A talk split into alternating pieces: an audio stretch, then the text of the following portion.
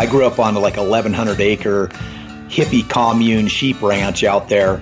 You know, if you were to get into shooting a stick bow and get into shooting a compound, I think that the average person is going to say that they enjoy shooting their stick bow more. So I get the question a lot, you know, well, what should I start out with? Should I start shooting a longbow or should I start shooting a recurve? For me, the greater consideration is the shape of the handle. Instinctive shooting is think about instinctive shooting as throwing a ball.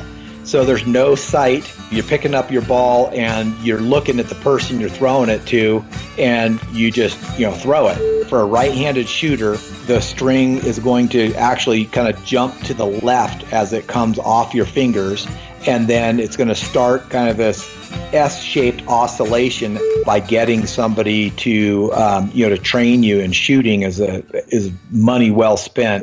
Hi, this is South Cox with the Western Bowhunter podcast, and you're listening to episode number 57 of Living Country in the City. Y'all ready for your dose of flyover state spirit? Straight from the concrete jungle? Well, put down your latte and pull on your boots. It's time for Living Country in the City. Hey, y'all, welcome to another episode of Living Country in the City. Hunting boots are a critical component of any successful hunt. Whether walking a short distance to your blind or trudging miles through rugged terrain, your feet are carrying the load. Without the right boots, you could give up early and lose out on that trophy just over the ridge. At Midway USA, we make selecting boots for your next hunt easier. With just a few clicks of a mouse, you can decide on what's important, like waterproofing, insulation, size, width, and savings. For just about everything for shooting, hunting, and the outdoors, check out midwayusa.com. Boat Trader is America's largest boating marketplace with over 100,000 boats to choose from. We offer simple, comprehensive solutions for those looking to sell, find, and finance new or used boats. Visit BoatTrader.com to get started. Today I'm talking trad bow hunting with the man behind Stalker Stick Bows and the Western Bowhunter podcast, Mr. South Cox. Thanks for hopping on the show with me today. Oh, hey, no sweat. It's always fun talking to you know guys in the hunting field there, the hunting industry, and um, I've been you know at it for a while. But I at one time, just like um, just like everybody, was a newbie in it myself. So anything I can do to kind of help the the guys that are starting out, or even um, you know the guys that've been at it for a long time, I, I love sharing you know stories, sharing tips, and uh, you know whatever insight I can help out with along the way. Well, you know, that's what I always say. That that was really the whole reason I started this podcast. Uh, was so almost solely as an excuse to be able to reach out to awesome people that I admire and I find interesting and say, "Hey, can I like sit and pick your brain for, you know, an hour?" yeah. It, it, you know, it's in a, in those conversations happen all the time, every day, and it's a shame that more of those those uh, conversations aren't recorded and you know released on a platform like this. And that's the the great thing about podcasting is um, you know pretty much any interest that you have, you can find a podcast on it. I mean, how amazing would it be to just be the the fly on the wall on on everyone's hunting camp and just you know be able to listen in on that or you know all these discussions at the expos and ATA and Sheep Show and just the ones that were never recorded that were just two guys, you know, they run into each other grabbing a drink or whatever it may be. They sit and talk for 45 minutes and you know there's just something amazing in there that you could learn from I mean, that's I think that's why I enjoy doing this so much is is being able to I don't know shine a light on those conversations you wouldn't normally see elsewhere. Yeah, it's incredible. I mean, if you step back to when I was a kid and getting into um, into bow hunting, into backpack hunting, and and all that, it's the the ease and access of information and just the volume of information that's out there is is it's almost mind-boggling compared to you know when I started out backpack hunting I didn't even know that backpack hunting was a thing. I just knew that I needed to get further from the you know the road than what I could uh, you know get back get out there and back in a day. And so it was like all right well I'll put a backpack on and and uh, you know I can get further out there and into less disturbed animals. So that's kind of how I got my start into it. Well, so speaking of that, um, kind of what's your uh, what's your background? How did you really start getting into the outdoors? Well, it's um, you know part of it was my upbringing, and and part of it, uh, my story is kind of you know how unlikely um, it is that I got into it from my upbringing. I was um, a uh, uh, son of hippie parents, you know, in Northern California, and neither of them hunted. And so, right there, you know, there's they're more of the tofu eaters than the meat eaters. In fact, my mom was a vegetarian, you know, growing up, and so, um, you know, a good portion of my life I didn't eat meat, and not by choice, but just by by her choice, right? So I was, uh, I think it actually kind of turned my interest more into be a carnivore than it did deter me from eating meat, really. But I can remember, you know, as young as I uh, you know three or four years old throwing rocks at you know at birds and you know wanting to hunt right? So uh, about five when i was about five years old i found an old wood recurve under a neighbor's house and and uh, so that kind of started me down the road with archery and I never really, you know, set that love aside. You know, there was times, you know, I got into racing bicycles, BMX bicycles and stuff that I, I wasn't as passionate as, um, you know, as I was the, the bulk of my life there. But, uh, I think I was about 13 when I got my first compound. And I mean, here's how not only ignorant, but how little information there was available. I thought that you could pull any one of the three strings and it would be a different draw weight, you know. So I just got super lucky that the bow that I bought was um, I was able to back off the limb bolts enough that I was able to you know draw the thing back and so that kind of got me started and when I was 17 um, I did my you know my first backpack um, you know trip where I loaded a pack and and I uh, wanted to dive off further off the road than what I could. So, I mean, I, I didn't really have a mentor growing up. There were particularly when I was young, it was just something I had a real you know passion about being a hunter myself, and and I didn't know what I was doing. I mean, I, there animals were in no danger for certain. And, uh, you know, this was long before I knew about hunting licenses or anything like that. I just had, you know, got a bow and arrow and went out you know hunting and and uh, then it wasn't until you know I got older that um, I learned you know and started subscribing to magazines and just uh, devouring any information I could get on uh, on hunting. And I really actually wanted to be a rifle hunter, but my dad wouldn't let me have a rifle, and so the uh, the bow you know I fell back to the bow and. Um, and then once I you know, kind of got my first taste of, of, success. I think I shot my, I can't remember if I was 16 or 17 when I shot my first buck. And uh, at that point, it was, you know, no looking back. And um, I started getting into backpack hunting in the wilderness areas there in Northern California. And I lived in California all the way up until last year. So 47 years I lived in California. So, I mean, I, I was at the other end of the state from you, thankfully. I didn't grow up in the city. I grew up, you know, out there in the country and, and, uh, but still, you know, had the same politics in California to deal with that you guys down Southern California have. Where in uh, Northern California? So I grew up um, on the well between. My mom lived in Santa Rosa, um, about an hour north of San Francisco, or not in Santa Rosa. She lived west of Santa Rosa, but it was in a really rural. I grew up on like 1,100 acre hippie commune sheep ranch out there, and uh, and then my dad had moved up to near Eureka and in further up north there in California, about I don't know, it's maybe 80 miles from the Oregon border or something like that. It's right there on the coast. So, and in both areas, you know, I lived um, a, a good portion of my life. Well, no, pretty much all my, you know, my childhood till I graduated from high school. You know, most of the time with no, um, no electric power. You know, PG&E wow. was all solar power and and uh, you know uh, no flush toilets. It was uh, you know outhouses and and all that. So it was you know a really rustic upbringing that most uh, most people um, you know maybe more towards kind of the turn of the century kind of upbringing really.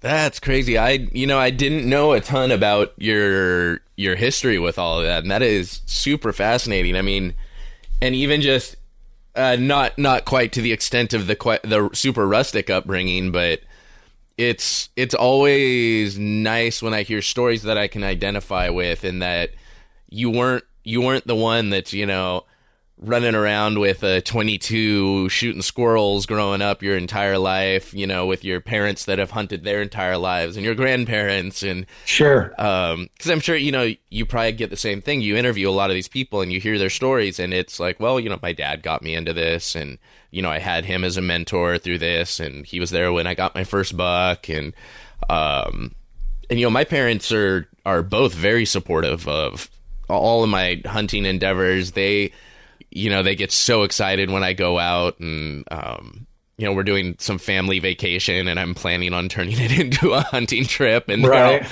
they're okay with it. Uh, but you know, it was just, it was the same kind of thing. It wasn't our family. It wasn't something our family was into. So starting at a bit of an older age for me and, uh, you know, we both laugh about what you're saying about the compound bow. Uh, not knowing which string to pull back. Right, right. But for someone that's never, I mean, it, it's a weird looking device. Uh, sure. For someone that's mm-hmm. not familiar with one, has never seen one used before, you pick up a compound bow and it, that's not like an unheard of thing to think of. You know, it's it's fun to laugh about, but mm-hmm. uh, unless you have someone in that store showing you exactly what to do, uh, it's it's a very uh, I could see a lot of people uh, identifying with that. N- not necessarily on the compound bow, but maybe there has to be. Everyone's done something like that. I feel like where you know you, you whatever device or tool or thing you know. Oh, I used it backwards. Oh, I I got some wind checker and I, I poured it in my hand and threw it up in the air because that's how I thought you were right. supposed to use it, you know, or whatever it was. I'm sure everyone has got some story like that out there. Yeah, by all means. I mean, I think that um, you know, if you can laugh at yourself, it, it makes the whole learning curve a lot more enjoyable. Because uh, you know, if you get a little too wound up about doing things right, then uh, then it's it's not going to be near as fun.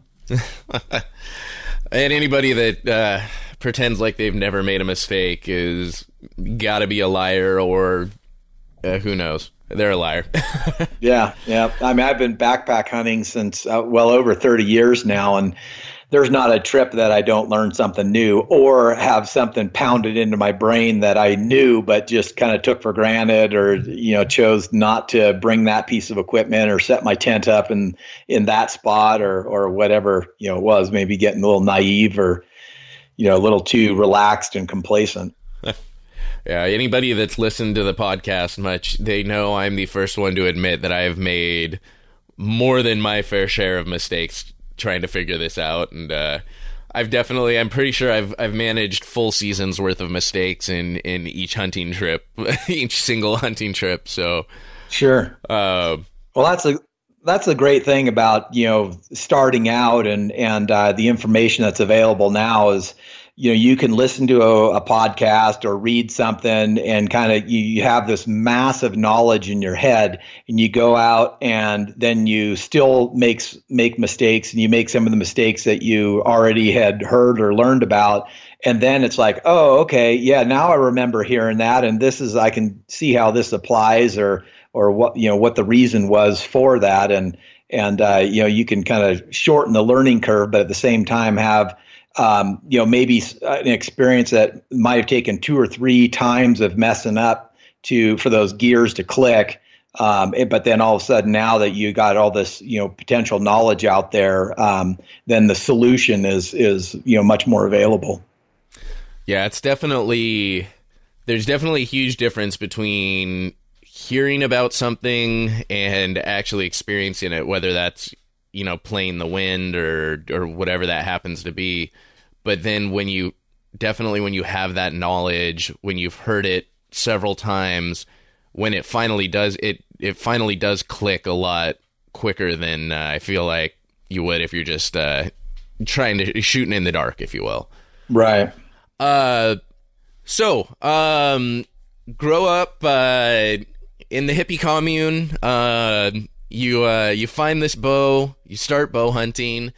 What what took you from there to uh, starting Stalker? Wow, um, that was a long road. Let me tell you. so, a little big jump there. Yeah, so uh, you know, I mean, I I got I dove in head first. I once I started hunting, I was hooked. Um, you know, in the beginning, I was only able to, you know, take one, you know, vacation week a year, and uh, so every year that was definitely, you know, my focus was bow hunting. It was a backpack hunt up in the, you know, one of the wilderness areas in Northern California there, and then occasionally I was able to pry away for a weekend bonsai trip, um, and then I. So that was probably the first seven years after I graduated from high school. That's what I was doing. Um, I got in the construction field and you know working seven days a week doing that for the most part, and and then I you know try to bank my time for for that, and then uh, I went out on my own, got my contractor's license, and was able to kind of prioritize. I mean, I, at one point I realized that you know, I could work 24 7 the rest of my life, and it, you just have to block out with X's on the calendar and, and take, you know, this is the time that I'm going to be going and, and doing, you know, this, whatever that might be. And so I, I started taking, you know, two or two weeks or three weeks and doing two and three hunts a year. And, and uh, um, I don't think I did my first out of state no, my first out of state hunt was uh, up in Oregon, and in uh, so I did that fairly early on. I, I hunted mule deer in 1988. Shot a buck up there in Oregon, and uh, that got my you know first taste of mule deer hunting. And um, we had a local archery shop down where I lived and worked, and uh, that was a, you know every day that I had any free time, I was up there hanging out at the archery shop. And Larry Jones um, uh, a uh, stick bow. He was actually, interestingly enough, a stick bow guy out of uh, Eugene, Oregon. Um, he started putting together movies under Wilderness Sound Productions, his production company, and so that was about the time that I graduated from high school. And so I got to start watching these videos on you know old VHS tapes, and he did one on mule deer hunting, and that really primed my interest for hunting mule deer. And I had been you know lifelong blacktail hunter, which to me I've hunted um, all the deer species, and blacktails to me are probably the toughest. Well, blacktail and Coues deer, you know, kind of goes one or the other, depending on like if you're. I really haven't hunted blacktails up in Oregon, you know, kind of in that thick rainforest type of country much. It's been pretty much all, um, you know, Northern California, and I kind of tailor or did. I, I, haven't hunted them up there in a few years now, but I would tailor the kind of country that I hunted to be most conducive to my my style of hunting. So I really enjoy spot and stalk versus like up there in Oregon, it's primarily all tree stand hunting. And uh, so I would look for kind of alpine country in the wilderness and would focus my efforts there where it's more open country and you could glass them up and and uh, and then try to you know put a move on them before they went and bedded in the thicker brush, and and that's a a characteristic of blacktail deer. Um, you know where they they may be out feeding in the open, um, but then almost without exception they'll go dive into a you know a thick brush patch to bed for the day. Whereas mule deer they're more likely to bed you know under a rock or a tree or something with a lot more sparse cover, at least when they're still in velvet. And once they strip the velvet, then they become a whole different animal. But fortunately, most of the archery seasons fall in that early, you know, at least the first half of the archery season, you can hunt them um, while they're still in velvet. So that, um, that uh, you know, I focused my efforts probably the first five to seven, eight years on on blacktail hunting with a little bit of mule deer hunting, just a small amount sprinkled in there. And then in 19, see, was it, 93, I think it was, I, um, I, uh, with a partner, I bought out that local archery shop that was uh, there in town, and that unfortunately was a short-lived endeavor. It was basically a blind date business partnership, and uh, my my business partner was not the easiest kind of person to get along with. And I'm I mean I'm super easygoing and and uh, can get along with pretty much everybody, but this guy was. Uh, his I can't remember what position he had, but he's like a merchant marine on a on a um, on you know, on a ship, and and uh, he had a kind of high position, so he's used to bossing people around and and really not you know having to answer to anybody, and so it was kind of a lopsided you know partnership that uh, that didn't last too long, but that got me further you know into the hunting industry where I was going to some trade shows, and uh, and I met um, a guy, Lon Lauber, who was an outdoor writer and photographer, very prolific at the time. And, and chances are, you know, if you saw wild animal um, pictures in a hunting magazine at that time, there was a better than average chance that it was, you know, his work. And he did a lot of writing. And so he was um, trying to shoot, you know, all five deer species. And, and uh, fortunately for me, I hadn't shot a Columbian blacktail. So we kind of did some swapping where I wanted to go up and shoot a Sitka blacktail. So um, I took him out um, on a Columbia blacktail hunt, and and uh, and then we really hit it off. And at that point, you know, for probably the next ten or twelve years, we did two or three hunts a year together. And uh, during that time, I kind of played as photo model for him, and and consequently got into you know a lot of um, hunting magazines. Got lots of pictures in there, and and then I started kind of doing some of my own writing there as well, and which eventually evolved into a position, a staff position with Eastman's Bow Hunting Journal.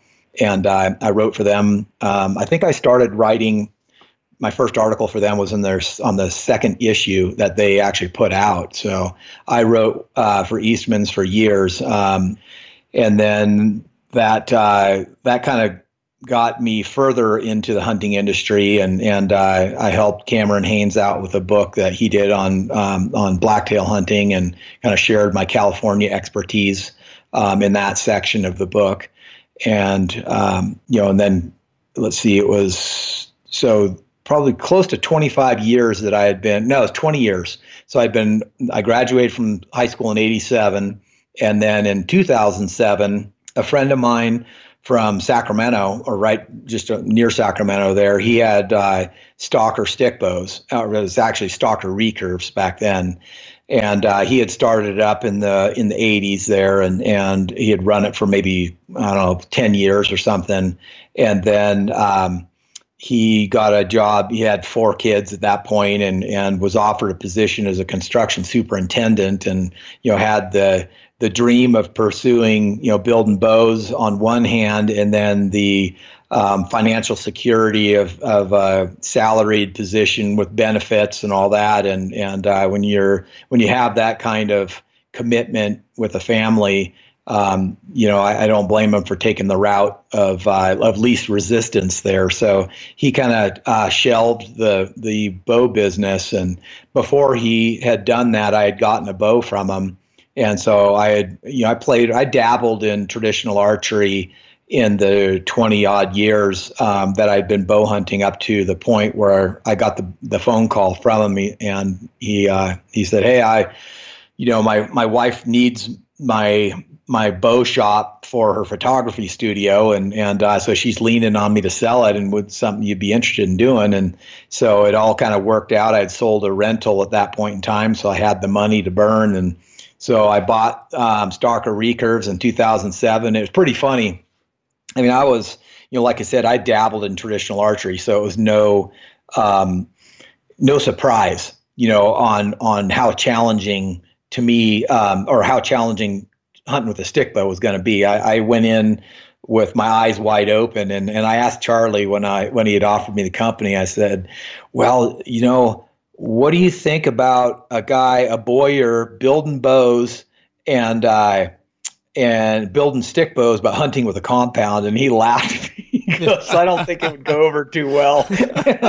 and uh, so I was really nervous. You know, I mean, I my family loves to eat venison, and and uh, so I was, you know, I had these visions of all these unfilled tags, and and uh, so I, I kind of started gradually in that transition from hunting with a compound to hunting full time with a stick bow, and and honestly, I don't know when I when I bought the company, if I ever really, um, I mean, I, at that point in time, I was still very active in my in outdoor writing, and um, you know, I knew a lot of my audience that I was writing to hunted with compounds, and, and I was a little bit concerned about how that transition was going to go. And and then at the same time, you know, I didn't want to be looking at the bottom of a freezer that you know had no meat in it. So my first year, 2008, when I had the company, I um, I backpacked into Colorado on a solo hunt, and I had my stick bow in my pack, and I had my compound strapped onto my pack, and my intention was to hunt elk with my stick bow and hunt mule deer with my um, re- or no, I take that back. Uh, yeah, hunt um, elk with my stick bow and mule deer with my compound.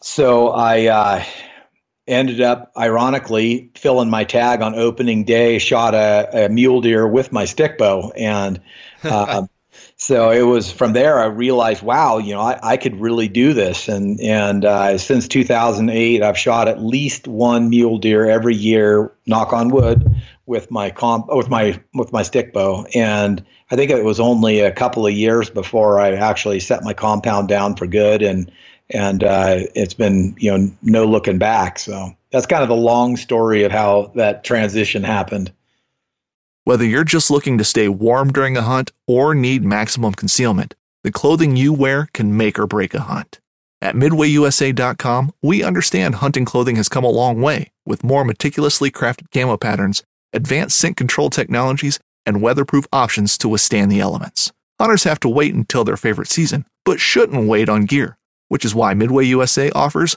super fast shipping. When you're ready for your next system, log on to midwayusa.com. No, it's I I'm obsessed with traditional archery. I I love it because that was the one thing I grew up doing is like not in any sort of official capacity, but I got uh, like a youth recurve or long. Like I can't even honestly. I I can vaguely picture it. It was neon yellow, uh, but the, you know this youth compound or recurve and uh, not compound. What am I saying? um, but I remember shooting this thing and I loved it. It was.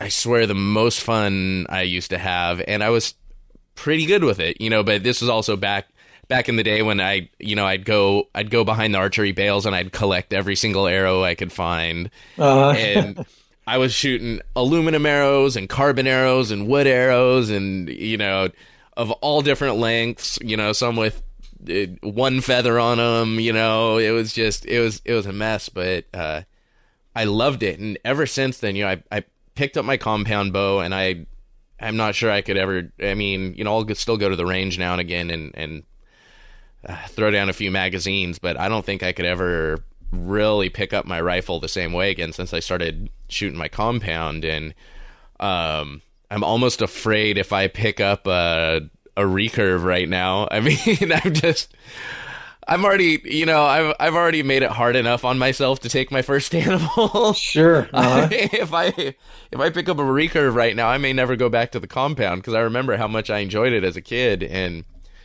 I think there's just there's so many parts to it too. I think uh, just in that, like, it, especially the bows I see. You know, I I follow follow Stalker Stick Bows on Instagram, and the bows you make are just works of art. Like they really are, and I think that's one of the just amazing like added uh, things Appe- added to yeah the appeals yeah.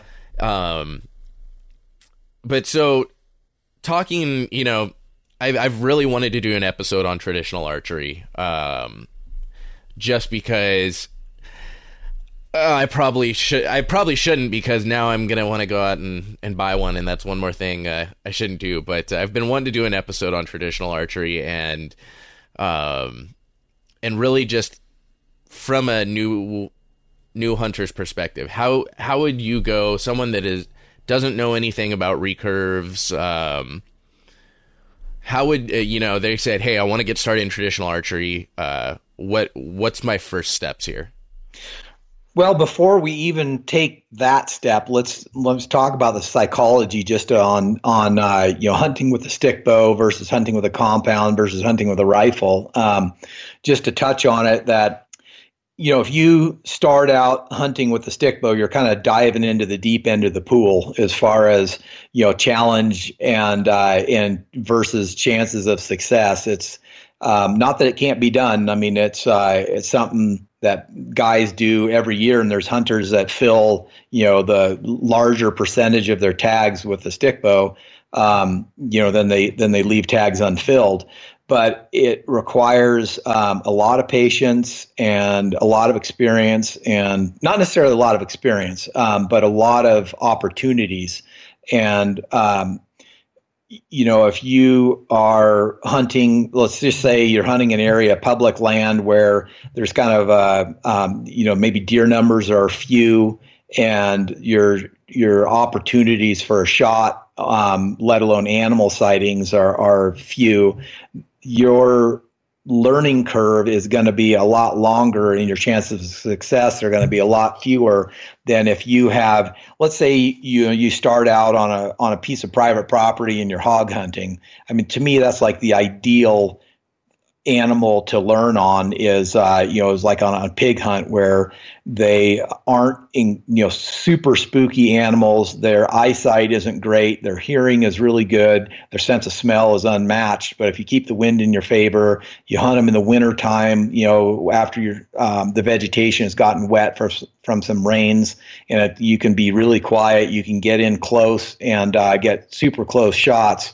Um, or even you know going on a hunt down in Texas or something, you know, buying a plane ticket, flying down there and hunting a, a ranch down there where there's lots of lots of hogs. What you want is lots of shot opportunities, and uh, for somebody that you know, I, I think a lot of it too, it, you know, whether you're going to stick with it or not is going to depend on the on each individual's personality. If you um, have the kind of personality where you don't get easily dejected or deterred and and uh, once you get your mind onto something you're going to work hard until you succeed then um, then shooting a stick bow is a great um, you know is a great option because um, chances are it's going to be very frustrating in the beginning. There's going to be more failures than successes. And when i say failures i don't mean it in a negative aspect. It's just uh, you know you're you're not going to um, have as many successes in that you, know, in the if you're using it as a barometer, um, you know, filled tags is the barometer, you're going to have lots of successes in that. You're going to have a lot of enjoyable experiences, and uh, and you know, unbiasedly, I can say that. Um, you know, if you were to get into shooting a stick bow and get into shooting a compound and shoot, you know, both of them, um, you know, similar amount of time, I think that the average person is going to say that they enjoy shooting their stick bow more. And when I'm out hunting, I'm constantly shooting my stick bow. I'm just walking around picking out a leaf, picking out you know a stick or whatever, and I'm shooting it, and I really enjoy that. And um, you know when I had a compound, I didn't do that so much because you know you're shooting an arrow a lot faster with a lot more energy and you're breaking arrows when you're out there you know shooting at um, at sticks instead of uh, you know hitting the just the stick and um, you're burying your arrow in the ground and hitting the rock that's in the ground right? So it's a lot harder on equipment. Um, but if you can you know if you're either the type of person that um, you know enjoys a challenge and is willing to to stick it out, um, then shooting a stick bow is a is a great you know place to start. But if if you are the kind of person that needs kind of more instant gratification, then I would start honestly. I would start you know pick up a stick bow, start shooting it, but not necessarily maybe hunting with it, um, but start building that that foundation of skill. Get a rifle, get a rifle tag you know, go put some meat in the freezer, get your feet wet, learn, you know, what it's like being out there. Um, you're, you're going to learn about the animals. Um, you're not going to learn to the level that you would with a compound or a stick bow, um, but you're going to enjoy you know have a greater likelihood of enjoying success then transition to a compound that learning curve is going to go back up again you're going to have to learn more about animal behavior. You're going to have to increase your woodsmanship and, and your stalking skills and or tree stand placement or whatever it is. You're going to have to um, increase that knowledge about the species that you hunt.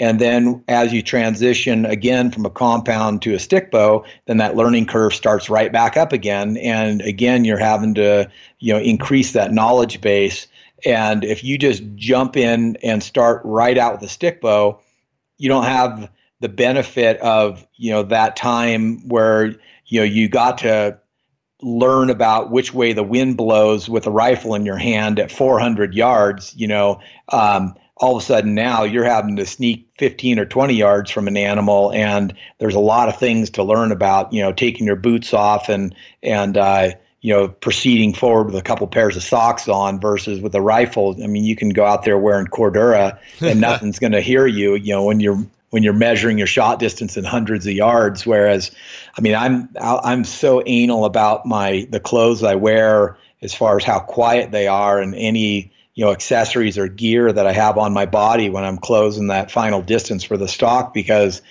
you know, if you're stalking a, a mule deer in its bed and uh, it's the early afternoon and, and there's not really much for breeze, I mean, you can hear a fly buzzing at 20 yards and uh, any rustle of your clothing is going to make noise. So, um, I think that would be my bit of advice, you know, starting out for the newbie guy. And it, as a manufacturer of traditional archery equipment, that might seem you know maybe not the best business move to be um, not encouraging somebody to start out with a stick bow right out the gate but i'm interested in longevity in the sport over the long haul because um, it doesn't do me or hunters any good you know the whole hunting greater hunting community if we have people that are getting into hunting starting out at the deep end of the pool getting discouraged and then bowing out after a year or two. I, I want to see people that are um, successful in doing that this and and whether your metric of success is filled tags or just great experiences you know your your first great experience in the in the field um, it, it, might be sneaking up on a on a buck um, you know with a stick bow in your hand and and blowing it out at 50 or 60 yards and just that being the closest you ever gotten to an animal in the role of being a predator um, you know, with a bow in your hand, or it might be that first great experience might be, you know, shooting a, a buck at 300 yards and and uh, putting meat on the table. Each each person's going to have a different, um, you know, metric for that. No, absolutely. It's you definitely. Uh, there's a lot of layers to hunting, and it's it's a lot easier when you just start easily peeling back those layers one at a time and not having to worry about trying to trying to dig through all of them at once and and get everything perfect uh, with that with that stalk when maybe you've never never stalked in on an animal before period. You know getting into 15 20 yards is a lot different than getting into 100 and even getting into 100 yards ha- presents piles of challenges. Um and it's definitely very wise advice uh, not that not that I have totally taken that advice. I've been given that by several people. sure. Uh-huh. Yeah. I have a tendency to throw myself uh, wholly into the deep end when I do anything. Um, sure. I've I've realized that about myself. I think a lot of us are like that. You know, the people that get into hunting kind of get at it, get into it at a fanatical level, and it's not just like a passing interest. And and those are the people, generally speaking, that are going to stick with it. And, and then, you know, they they're the guys that like to to challenge, you know, themselves and embrace that challenge. And for the guys that are like that, you know, that want to start out shooting a stick bow. Um, I mean, I don't want to deter anybody from it. That's for sure. Um, and for those those people, you know, I think that probably the easiest way for me to to make recommendations is for the guy that's that shot a compound a little bit. So, you know, maybe he's got an idea of okay, this is my comfort maximum comfortable draw weight that I'm that I can shoot with a compound. So let's just say that that's um, 65 pounds, let's say, with a compound. Well, I, I recommend dropping, you know, at least 15 to 20 pounds when you're transitioning from shooting a compound to shooting a stick bow. I think the the biggest problem um, when you're shooting a starting out shooting a stick bow is overbowing yourself. Um, and and uh, again, as a as a manufacturer of of compounds, I you know, or excuse me, of stick bows, I think a good um, piece of advice might be if you know you're interested in trying it out, or or you know you want to do this, the the first step might be go buy yourself a cheap, you know, Chinese made recurve that's you know maybe 10 pounds less than than what you figure you can uh, comfortably shoot just so that you can start with that shoot and uh, really work on your shooting form. And uh, so maybe you know you buy a 40 pound sage or Samick recurve and uh, and you start out with that, you can pick one of those up for you know uh, in that ballpark of 175 bucks, and or you could pick one up used probably off the eBay or something like that. I haven't really looked at it, but I'm sure you can, or Craigslist or whatever, or buy one off a Hunting Buddy or go in on one with a Hunting Buddy. But any case, something to get you started and get get you started uh, a foundation of um, you know good shooting form because that's going to go a long ways if you're struggling to hold that bow back at full draw or even reach full draw because the the draw weight is you know what you have this preconceived idea of what you need to have like a lot of guys f- feel like there's a psychological barrier that um, I, I, can't shoot less than 50 pounds with the stick bow because it's just going to arrow's going to bounce off the animal or whatever it is. I mean, I went through that same thing um, when I transitioned from shooting a compound, I was really caught up in the speed craze, you know, and so I shot a um, a light arrow um, when I transitioned from shooting a stick bow. I was shooting a, I don't know, probably a 420 grain arrow, something like that, and I uh, kind of around what I was shooting with my compound, and and I got lucky with that that mule deer that I shot that um, you know that I got good penetration and that I that I uh, made a fatal shot on that buck. And now, you know, my arrow weight is another 150 grains more than that. And uh, it's not shooting as fast, but man, I got a lot more momentum, and those arrows are, you know, blowing through both sides, almost everything I shoot at.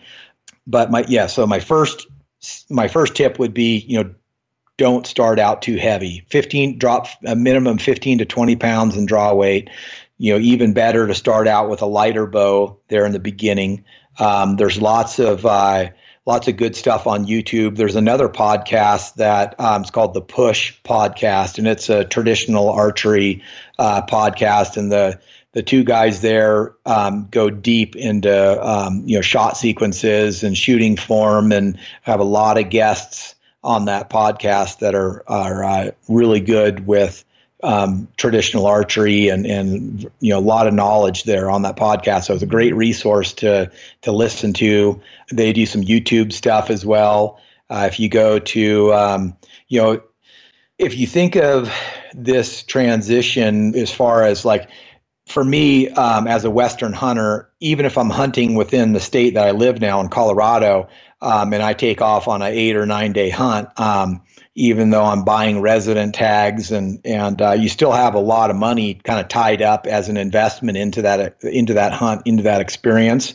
And getting you know kind of investing early on in your in your quest whether it be shooting a compound or shooting a stick bow um, by getting somebody to um, you know to train you in shooting is a is money well spent.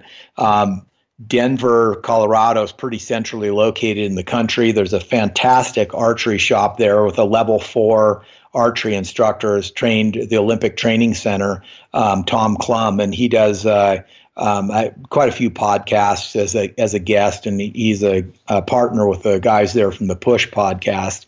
And uh, you can book a private lesson or you know a series of private lessons with them. It wouldn't be a bad idea to fly into Colorado into Denver, you know, for the weekend. Set up a couple of uh, private um, lessons with him, or he does a hog um, clinic down in um, Texas where you can actually go down.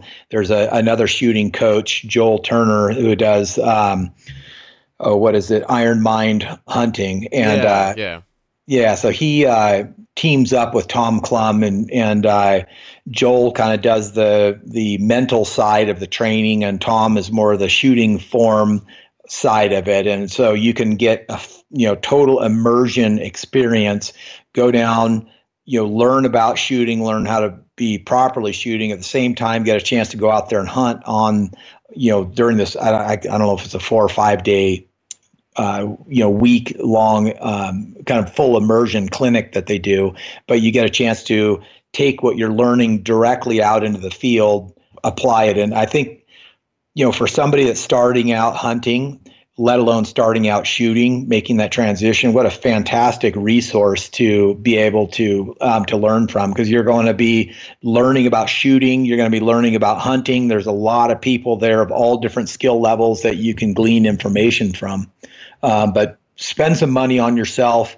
You know, learning. You wouldn't you know go into a uh, a position as a CEO without having you know kind of a college background to begin with and if you think about you know investing in a mentor investing in a teacher then uh, this is kind of a similar um, similar background get an education in what you're doing a lot of it is you know you can learn from podcasts like this but you can't beat some hands-on instruction for sure no absolutely um, just like anything with hunting is all the theoretical knowledge in the world is great, but it, it, when the rubber meets the road and you're actually out there trying to do something, uh, it may click a lot faster than it would uh, if you didn't get all that knowledge, but it's never going to be the same thing as uh, some good, straightforward hands-on instruction. Right. You know, now and kind of taking that next step. So if if a uh, you know a guy is interested in in starting out shooting a stick bow, there's you know basically long bows and recurves, and so I get a, the question a lot. You know, well, what should I start out with? Should I start shooting a long bow or should I start shooting a recurve? And to me, the option is. I mean, for one, some guys are just drawn to like the the lines, the physical lines of a of a longbow, and that's what appeals to them. And and for sure, you know, if you are going to get greater pleasure, greater enjoyment out of that, by all means, you know, start out with a longbow. There's nothing wrong with going that route. Um, for me, the the greater consideration is the shape of the handle and um, a lot of like the older um, or kind of the, kind of the English style longbow or Howard Hill style longbow, they kind of make more of a D shape when the bow is strung. Um, they'll have like a kind of a suitcase style handle where you just grab onto it, um, you know, somewhere right below the shelf and uh, where the arrow sits there. And those in my experience, are more challenging to shoot accurately and consistently than if you were to start out shooting a bow, uh, whether it be longbow or recurve, with a more defined kind of pistol grip shape to it where your hand is going to be forced into you know that grip location consistently from shot to shot. And uh, that's you know a big part of shooting you know whether it be a gun a compound or a stick bow is doing the same thing over and over again. It's that repetition and consistency. Um, so i like to start guys out shooting um, you know kind of a, that defined pistol grip shape, whether you have longbow limbs attached to it or recurve limbs attached to it, is almost a moot point. Then, uh, you know, again, don't shoot um, more draw weight than what you're comfortable shooting. And the only way you're really going to know that is by um, you know, if you have that uh, experience shooting a compound, if you kind of use that 15 to 20 pounds less as a gauge, then that's a great way to start. Or go down to your local archery shop or local archery club or range. And um, trad guys are, for the most part, really um, friendly people. And and uh, you know, if you ask to shoot a handful of guys' bows, almost every, without fail, then uh, then you know people are going to not have a problem with it. Whereas you know maybe the compound there'd be a little bit more concerned about you know uh, plus with a compound if you're a 29 inch draw length then you can't let a guy who's a 27 inch draw length try out your bow it's just you know it's not going to work whereas a stick bow you know the further you can take a guy um, that's got a bow that uh, you know maybe he he had it made so it's 50 pounds at 28 inches but a guy that's drawn 26 can still shoot that bow it's just going to be a little bit less draw weight usually in that um, two to three pounds per inch. So if you are if you have a bow that says 50 pounds at 28 inches and you draw 29 inches, then you figure you're going to be about two to three pounds heavier than that 50 pound um, you know rated draw weight. Conversely, if you have a 26 inch draw length, you're going to be um, you know four to five pounds lighter in draw weight. So you can get a chance then to shoot. You know, if you go to the going to an archery club is a great way because you know you could shoot a handful of different guys' bows maybe, and then get a chance to to feel what kind of draw weight is comfortable for you, and then also what grip and what um, bow manufacturer might work out best for you because you can't necessarily, you know, one one bow my any bow that I make is not necessarily going to be the answer to every archer out there. Um, one guy is going to shoot, um, you know, maybe one bow within my bow line better than than another, and it's uh, it gets down to that where I mean, you might be able to pick up all all the bows I make and shoot them equally well, but some people it might be that one bow particularly works best for them, and so you know, getting a chance there's another great reason to go to Rocky Mountain Supply there in Denver. They have at any given time they'll have plus or minus 500 used bows there in their shop. I mean, the I, it's got to be by far the biggest selection of used bows in the country. So you can go there and shoot yourself silly trying out all these bows, used bows there, and it's a great way to get into it too without you know spending um, all the money for buying a um, you know a full custom bow to begin with. So you know, fantastic resource there. And then there there's scads of people that work there, um, and all of them are passionate about traditional archery. All of them um, fantastic for helping out the newbie. You know, and again, I mean, if you're talking about a two two hundred fifty dollar investment in a plane ticket to fly out there to Denver and go visit you know a shop like this. It's a um, it's a great resource to get you headed out down the right track. I mean, you might drop a 800 or 1000 bucks on a custom bow um, that really is appealing to you only to find out that it is not the right bow for you. So, you know, you think about that investment of 250 bucks in a plane ticket and flying out there and burning a little bit of your own free time and to get started in the in the right place. It's a, you know, it's a kind of a no-brainer really. Well, and it's not like it's exactly a chore either. No, uh, no. I, oh darn! I need to fly out to Colorado and go shoot all these bows and hang out with these awesome people and learn about hunting. Uh, twist my arm, why don't you? For sure. Yeah, no, it's a, it's great, and and I'm you know an hour and a half from Denver, so while you're at it, you know, make a take an extra few hours to drive up to Estes Park and visit my shop, and you shoot some more bows here too. So.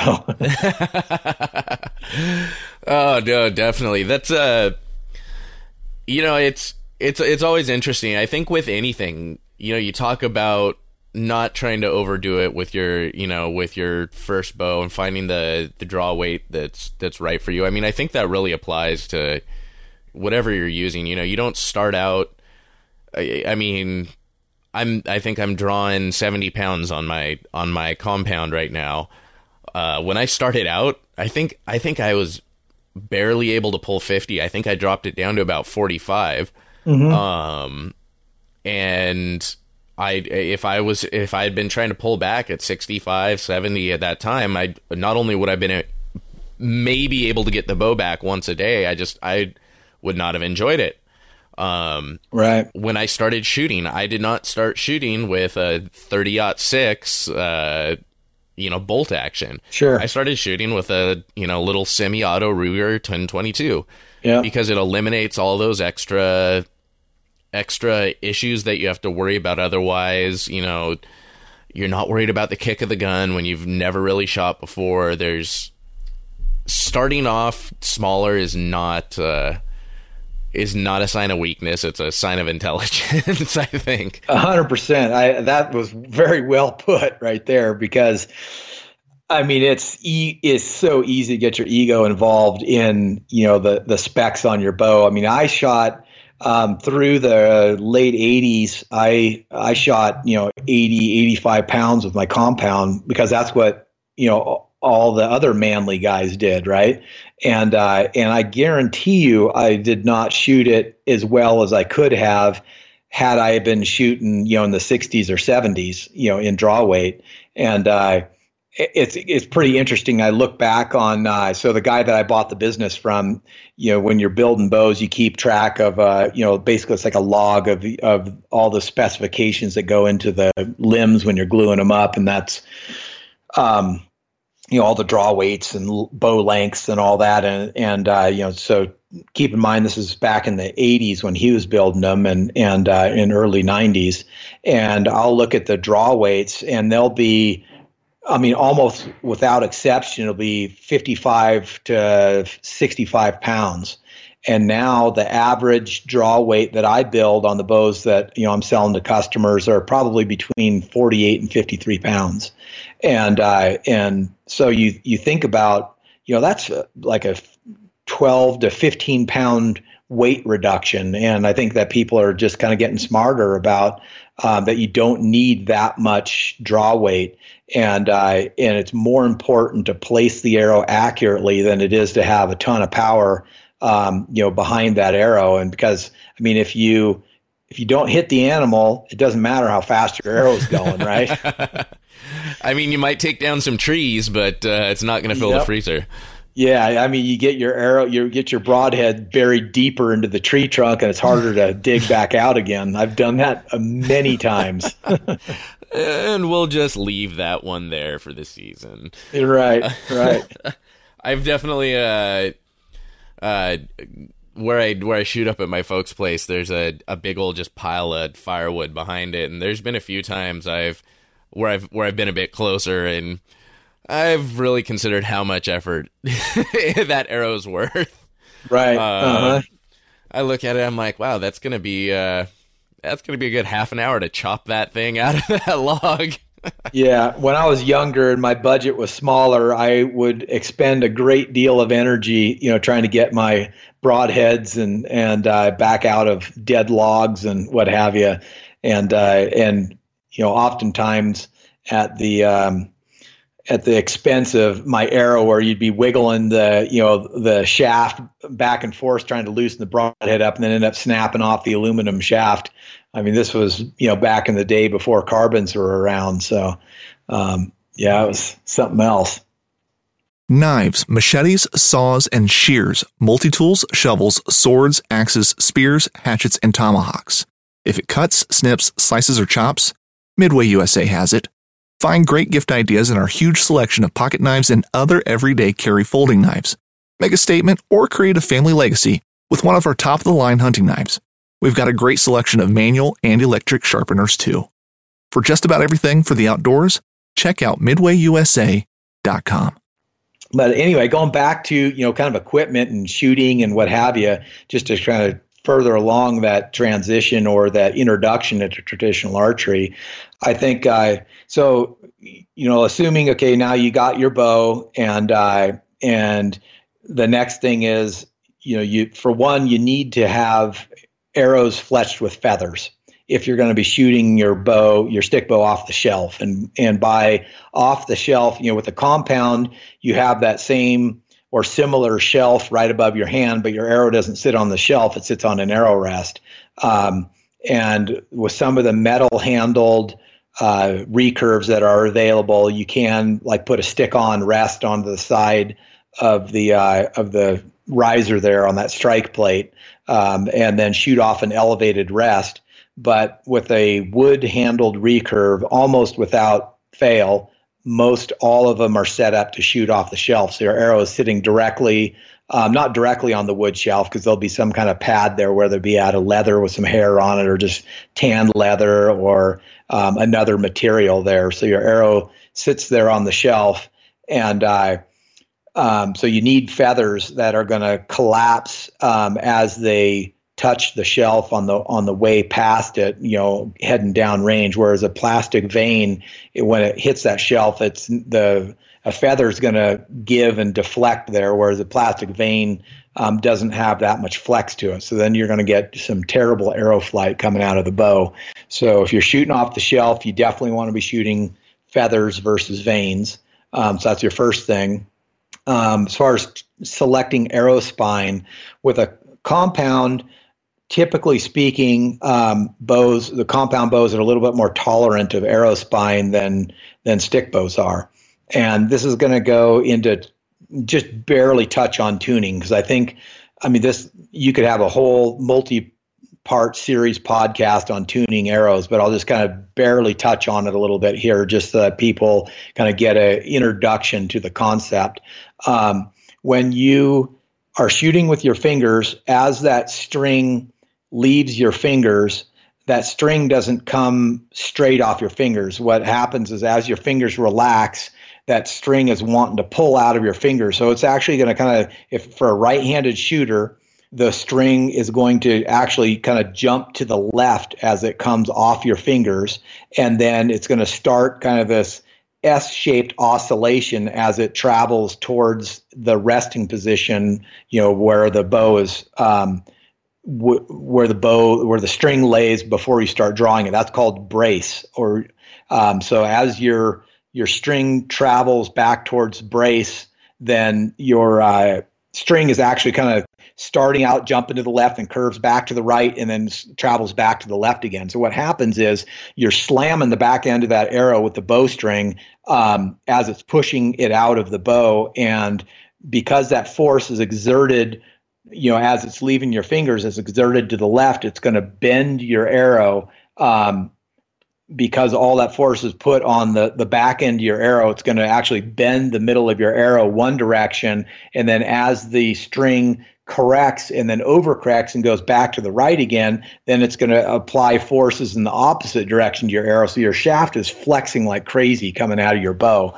And it's important to match the stiffness or spine of the arrow with the um, the amount of force that's being pushed behind that um, that arrow. So you couldn't in other words, you couldn't take a, a weak spined arrow and shoot it at a heavy draw weight because you're applying so much force that thing's going to bend like a noodle coming out of there and it's not going to recover well.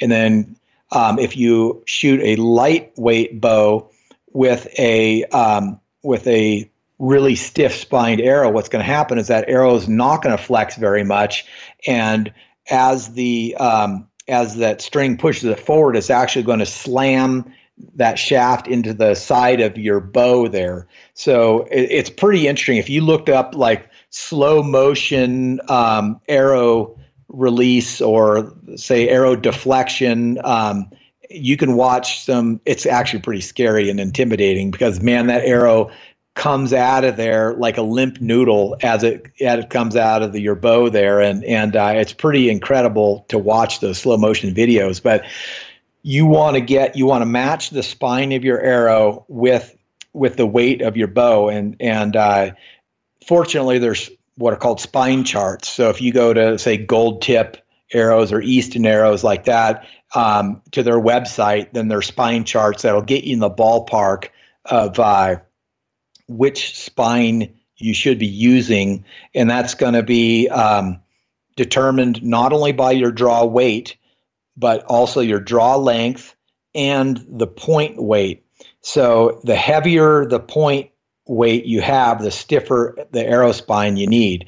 And uh, so that you know is something to keep in consideration. That you you know if you're going to shoot 125 grain broadhead, then uh, then if you all of a sudden change to 200 grain broadheads, then you essentially effectively made that arrow spine weaker because when you push on the back end of that arrow, you have more weight up front that that arrow uh, that inertia has to overcome. So it's essentially if you took a like think of it as this: if you if you took a uh, a, a, soda straw and you um, put the end of it against a wall, uh, you know, a fixed object, and you pushed on the other end of it, you know, obviously that that wall is not going to move, and you're going to bend that soda straw. Now, if you put that same soda straw up against something that you know would move with less force, then uh, then that soda straw is not going to bend as as much before that um, that wall you know starts to move. And so essentially, by adding more weight up front, what you're doing is you're making it harder to get that arrow to move. So that arrow is going to bend more with a heavier weight out in front. And conversely, with a lighter point, then that arrow is going to bend less. And so you don't need as stiff of a spine to uh, get good arrow flight with a light with a lighter you know arrow.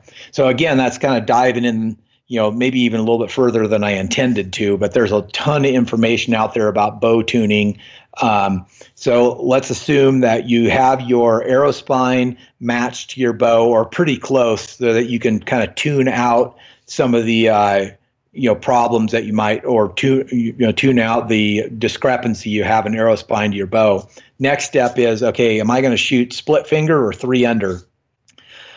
Um, my suggestion for guys that are starting out is to shoot three under. So what that means is that when you nock your arrow on your string, your finger placement is either going to be typically there's other options too beyond split finger three under but if you go split finger you're going to be putting one finger on top of the arrow above the above the arrow on the string and then two fingers below the arrow um, and if you're shooting three under you're going to be putting as the name implies you're going to be putting all three fingers under the arrow. So what that does is if you're shooting three under when you draw back and you touch your anchor point where say you put your, your top finger at the corner of your mouth there what that does is that puts that arrow higher up so that you are essentially more like looking over the barrel of a shotgun so you can use that point of your arrow as a reference you know left and right and then okay i need to hold my arrow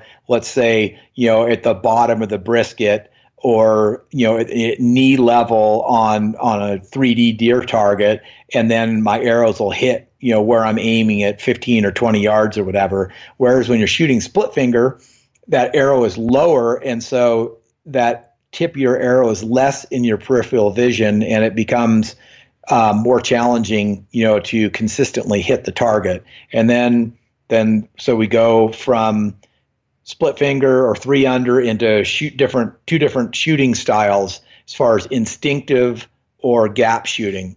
And uh, instinctive shooting is you think about instinctive shooting as throwing a ball. So there's no sight. You know you're picking up your ball and you're looking at the person you're throwing it to and you just you know throw it. And if you think about all the times when you're a kid about the ball going all over the place, and then after a while, then through muscle memory and your brain subconsciously computing, you know, if you're throwing the ball to a guy 10 yards away or 30 yards away, then you you don't think about okay, I have to hold, you know, or I have to make the ball arc this much more. You just pick up the ball, you look at where the person is, and you throw the ball to them. Well, that's what happens with instinctive shooting. It takes a while to master and to kind of program your brain, but what you're doing is you're you're looking at the spot you want to aim at. You are subconsciously judging that distance. You're drawing back the bow. You're focused on that spot. You release the arrow, and holy cow, it hits well, that took a while to uh, to accomplish that, but after enough shooting, then you kind of you can program your brain to do that. Um, three uh, or shooting uh, with a uh, gap shooting method, you're using the tip of your arrow as a reference to the target. So out to what's called your point on, where your point of your arrow you could use that essentially like a sight pin. So, like my point on is about 40 yards shooting with the uh, gap shooting method. So, about 40 yards, I know that I can draw back and I can put the point of my arrow where I want to hit on the target, and my arrow is going to arc in and hit there. But at 20 yards, I have to actually be at my, the point of my arrow is below the animal. Um, and I will have an idea of okay, you know, at 20 and I don't do this consciously. I don't, you know, think, okay, the animal's at 22 yards, so my arrow needs to be 10 inches below. I, I just have it kind of, again, it's somewhat instinctive kind of gap style. Um, and I will draw back. I'll line up my arrow left and right, you know, under um, the animal that I'm, or the target or whatever.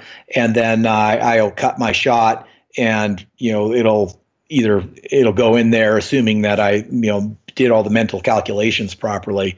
There are a lot of guys that are transitioning from shooting a compound that are gap shooting and they're using a rangefinder.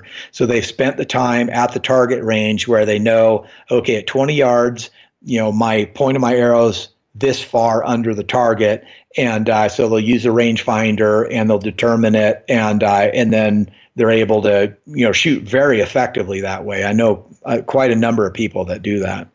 So I've also had some people that tell me, and I, you know, this it could just be that they're doing it completely wrong, but that uh, rather than using the tip of their arrow as a reference, they have certain uh, like mental spots on their riser that they use uh, as a cap, almost almost kind of like pins on a compound sight where they're like, okay, you know, this little nick on my riser, that's you know, that's where I aim at twenty. That you know, this little swirl in the wood is where I aim at thirty.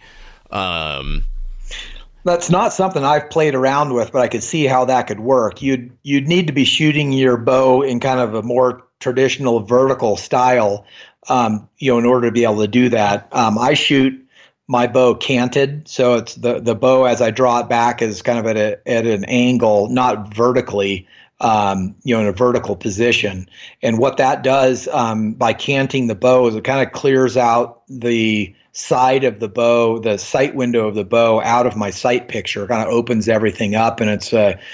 It might seem totally um, foreign to a guy shooting a compound where you're shooting a you know a, a bubble level and you're wanting to make sure your bow is perfectly plumb, you know, or you're going to be shooting left or right versus, uh, you know, when you're shooting canted style, then, uh, you know, it, it very is very contrary to what you spent so much time learning shooting a compound. But personally, I shoot mine canted, so at that point, any marks on the on the riser would be of, of no use at that point.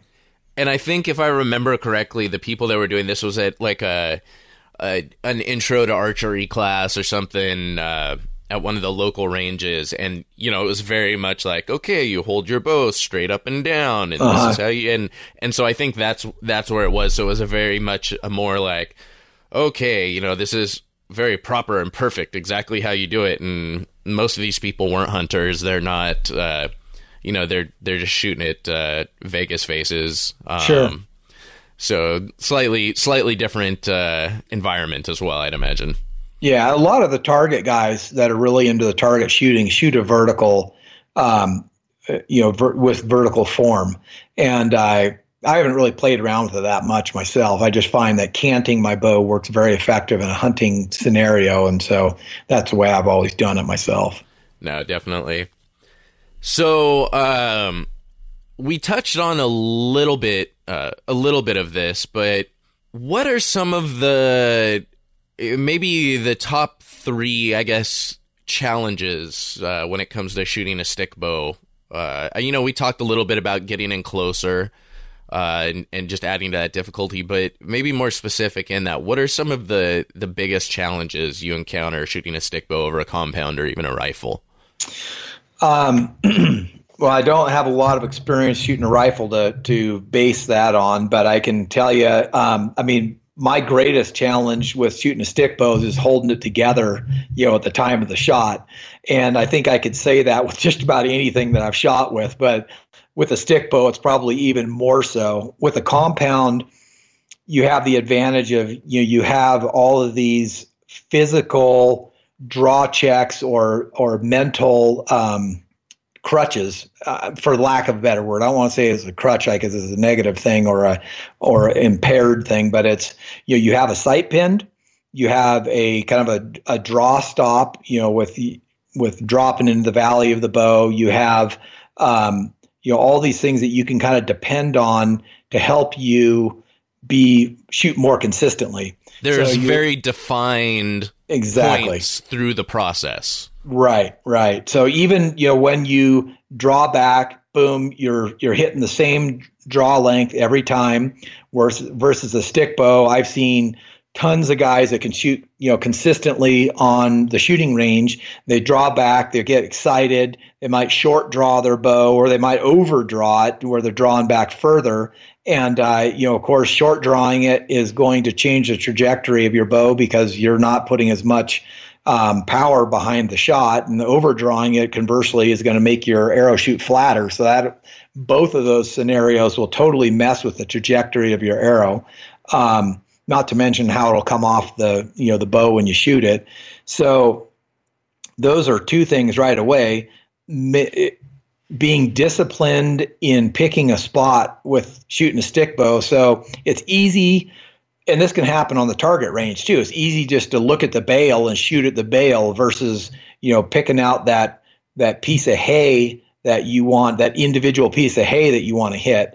Whereas even with a sight pin, I mean, you can still do that. You can kind of black out and, and shoot at the whole animal. But with that sight pin, you have a fixed reference point. So, you know, when you draw back and you anchor, you're looking through a peep sight, you're centering the pin within the peep sight, and then you're lining up that pin on what you're shooting.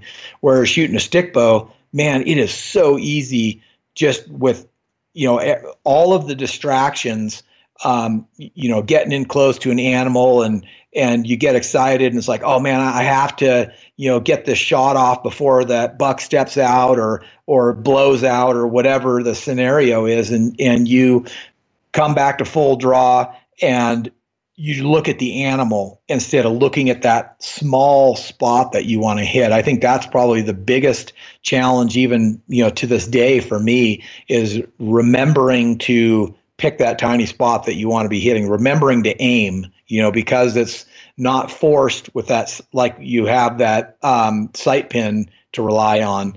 Um, so I think that's you know probably the biggest thing for me. I mean, that's even more so than getting close to the animal is remembering in the heat of that moment to pick that spot. So then, on the inverse, um, what's uh, as a hunter, what's the best part about shooting a trad bow? Would you say? What's your favorite part? What really draws you in?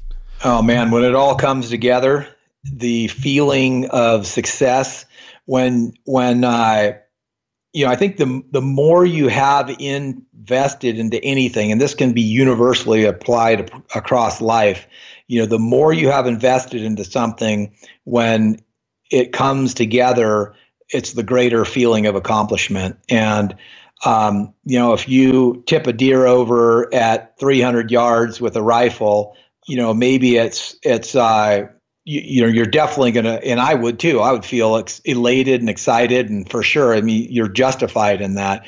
But when you've you know beaten all their senses and you've closed into five or ten or 15 yards and you know drawn back your stick bow and release that arrow without the benefit of uh, release aid, without the benefit of you know um, that defined stopping point, you know, with the the valley of your compound, without the stabilizer, without the the uh, rangefinder, without all these added benefits. And again, I, I you know I don't I don't want to come across as some kind of purist. I I hunted with a compound for years and most of my hunting partners shoot compounds. Uh, but I can tell you from my personal experience that when it all comes together with a stick bow, uh, it's like no feeling that that you've ever had before. You know, when compared to shooting with any other weapon. I mean, I haven't I haven't killed anything with a spear, but that would be next level. You know, beyond shooting, beyond punching a tag with my stick bow. I'm sure. I mean, I'm I'm ready. I'm ready for the. Uh, you know, you you sneak up on the elk with a knife and and just slit its throat. Mm-hmm. That's the next. Uh, that's the next level, even past that, right? yeah, yeah, that's a little little too uh, close for for my comfort there. oh man, just jump out of the tree stand on the deer and wrestle it to the ground. That's the other one. Right. Um, right. so uh, you know, everyone's uh, say you've you've tested out the bows, you know the style you want, you you know the weight, all of that. Say somebody loves uh loves your bows, wants to uh wants to come buy a, a Stalker Stickbow. What uh what's the best way to purchase a bow from you?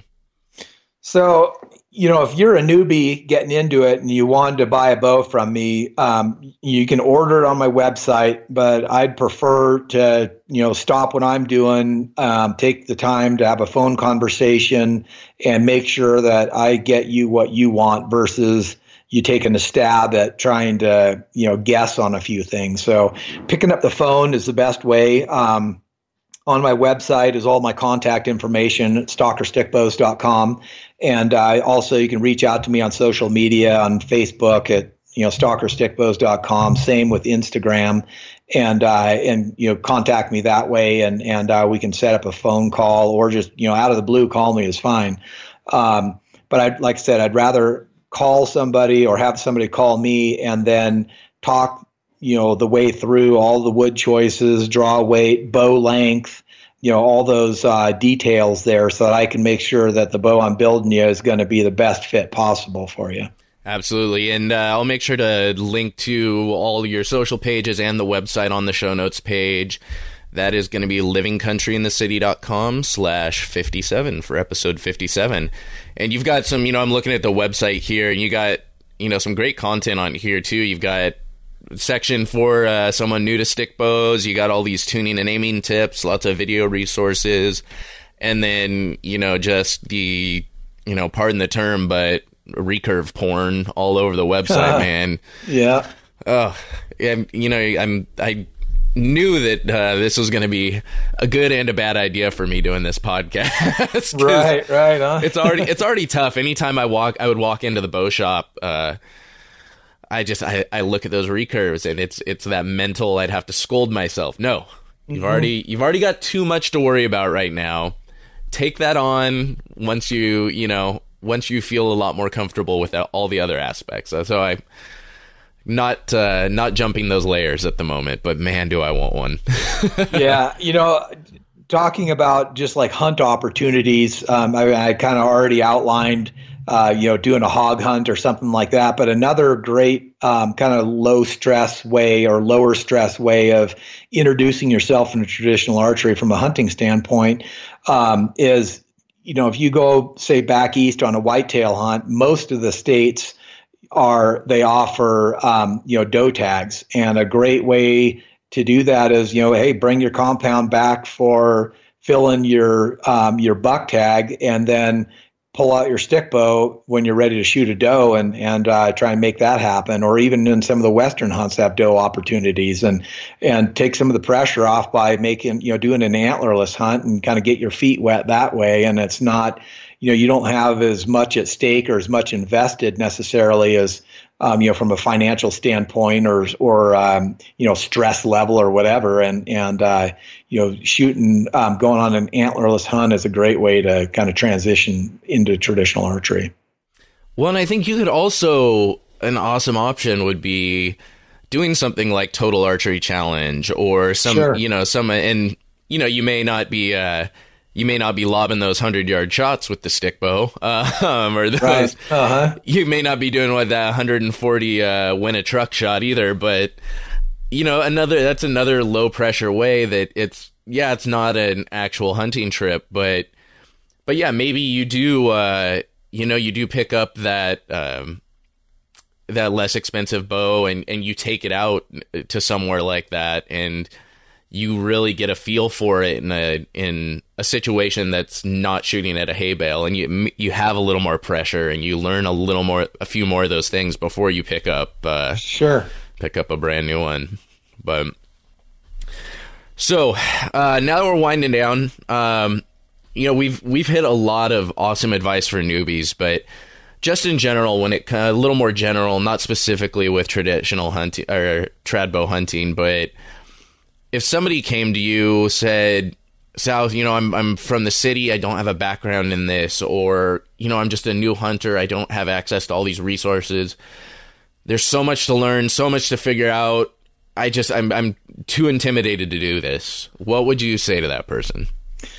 Um, I'd say take baby steps. Um, you know, for one, I mean, getting into hunting, if you look at social media and you look, you open up the pages of the hunting magazine, you might feel like you need to be wearing the latest and greatest in um, clothing, and you might need to, you know, buy this two thousand dollar set of optics, and and then you know you got to buy a, a bow that's uh, you know a thousand, twelve hundred bucks, and then dump another fifteen hundred bucks in accessories onto it, and what I would remind people is that I mean, if you go back to to where I started, you know, back in the in the '80s, and uh, the equipment that was available then versus what's available now, you know, you could go to Craig. Well, this stuff that I hunted with wouldn't even make it onto Craigslist. People would just be throwing the stuff away, right? So you can you can start out with you know a five year old compound that you acquire used, and you, you know you don't necessarily have to be wearing camouflage clothes. Just find something that's quiet, something that's going to keep you warm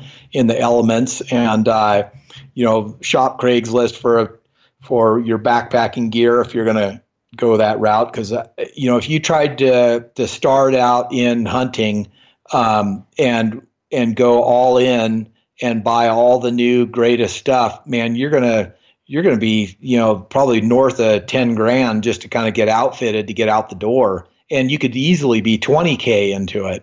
Um, so start you know your investment. My advice would be start your investment. Um, you know, with some used gear to get your feet wet and to get out there because it's more important to get out there and start accumulating experiences than it is to go out with all the right gear because all the right gear is not going to fill your tags. It's going what's going on between your ears that's going to make the difference um, for the most part. I mean, yes, will you know all the nicest clothing make you more comfortable and more effective on the mountain uh-huh it will but it's not going to bridge the difference between you know you working 51 and a half weeks a year so you can afford it and going out for three days versus working 50 weeks a year going out with some used gear and having two weeks to you know to try to get it done in um, i would start out you know, this is kind of the slant of a backpack type of a hunt, right? Or or getting off the road type. Because I mean, if you are camping in a campground and doing some small hunts where you can walk in and walk out, you know, that's probably the better way to start than to try to get all your gear and go for a seven day you know backpack trip if you've never spent an overnight in the mountains let alone you know that type of a um, a immersion. I would start out slower. Uh, my my first backpack trip i left you know i, I was campground hunting um, i there was a spot i wanted to go to and uh, it was further than i could get in and out in one day so i loaded up a backpack i got you know, down off the mountain. And this is, I was uh, 17 years old or something, and 16 maybe, I can't remember. And uh, started getting dark, abort, because I was not comfortable being out there by myself, you know, overnight. So if you think about trying to, you know do a, a multi-day or a week-long hunt and trying to you know do this solo and and you've never spent a night in the woods by yourself man that can be an intimidating experience. And so i would get your feet wet first by making smaller forays. You could even start doing this preseason. Go out do a scouting trip you know do an overnight bonsai weekend trip where you're not burning any of your vacation time. And uh, you know go out there. You'll it'll get a chance for you, give you a chance to test out gear, get to know your gear, start to learn your field craft, become more experienced at at getting out there in the woods and spending time, you know, there. And then um, then when you you know are, are going to burn a week of vacation time, then you've already got some of this experience in the bank that will directly apply to you know your hunt in your hunting um, so that you're not trying to learn everything all at once you're not trying to learn how to glass for deer and how to set up your tent on the same on the same trip so i would say you know start out slower take your baby steps and and uh, you know don't run a marathon for your first foot race definitely and you know I, I live in Los Angeles. I'm, you know, about mm-hmm. as surrounded by city as it comes. But I can still an hour drive, a 45 minute drive. I can still be away from the roads, find somewhere to set up my tent. And yeah, there may be a, a zero to none likelihood of me seeing anything if I sat up there and glassed, but it's about you know once again it's about taking off one of those layers in a in a simple way and uh, like you said, you know, learn how to set up your tent and not have to worry about all that other stuff at the exact same time. Um, or and just find out if you have an aptitude for it. Yeah. You know, uh, get used to, you know, get used to getting up, uh, getting getting your gear set up and then getting up before the sun and pick a spot on the map and say, okay, you know, yes, I understand I'm not going to see any deer actually see any deer glassing, but you know what? I want to look at that and say, I, I need this is the point I want to get to. This would be, you know, quote unquote my glassing point. And so I'm going to get up before the sun. I'm going to try and get there and I'm going to see what that takes. And I think those are super valuable experiences. And yeah, it may not be the best hunting spot, but it's a great spot to test gear and test yourself and and train yourself for those experiences. For sure. I mean, all those that that's a great um, you know great bit of advice there. Uh, you know, if you're trying to learn about you know how to navigate um, where to set up to glass and what a, a bit of country looks like um, on on uh, you know Google Earth versus you know boots on the ground, and you're trying to do all of this at one time and do this all you know on a week long hunt. There's a greater likelihood that you're going to get discouraged and decide to pack it in than if you've spent you know a couple of weekends preseason ironing out some of these wrinkles and figuring some of this stuff out. And and then you know then you're going to there's there's a greater chance that you're going to you know spend that full seven days out there in the field. And then uh, you know and and greater chance you know the the odds stack towards the hunter the more time you're in the field. And so if you go out for um, you know seven days but only hunt two of those days you know you just decreased your odds by that much versus if you go that full seven days um, and you have those experiences to to build on that foundation to build on um, from those earlier trips where you now know how to build a fire, you know, in the rain, you know how, where to gather dry, you know, wood to dry yourself out, you know, where to set your tent up so it's not getting blown over or the conditions are miserable or you got excessive tent, you know, condensation.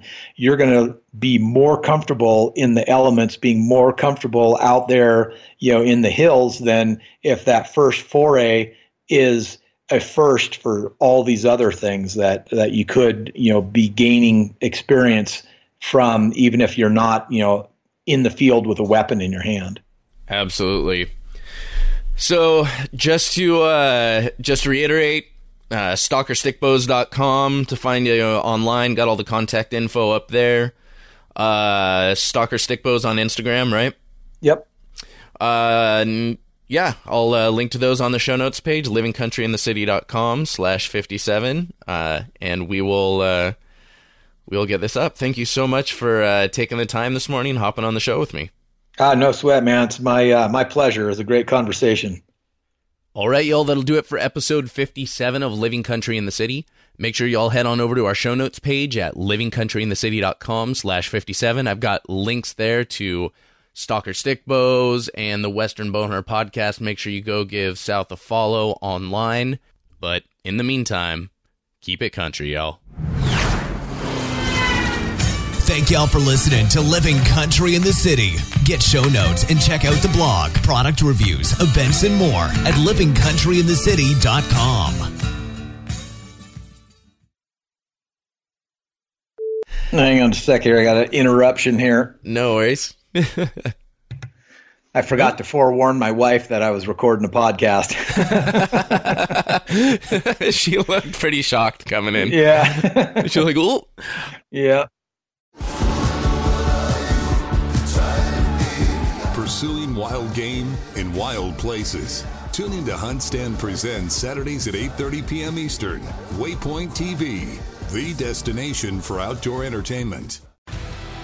Want to succeed, you want to fish, you want to be one of the greatest. Ah! Tune in to West Marine's Life on the Water, presented by Costa Custom Boats, every Saturday night from 7 to 9 p.m. Eastern on Waypoint TV.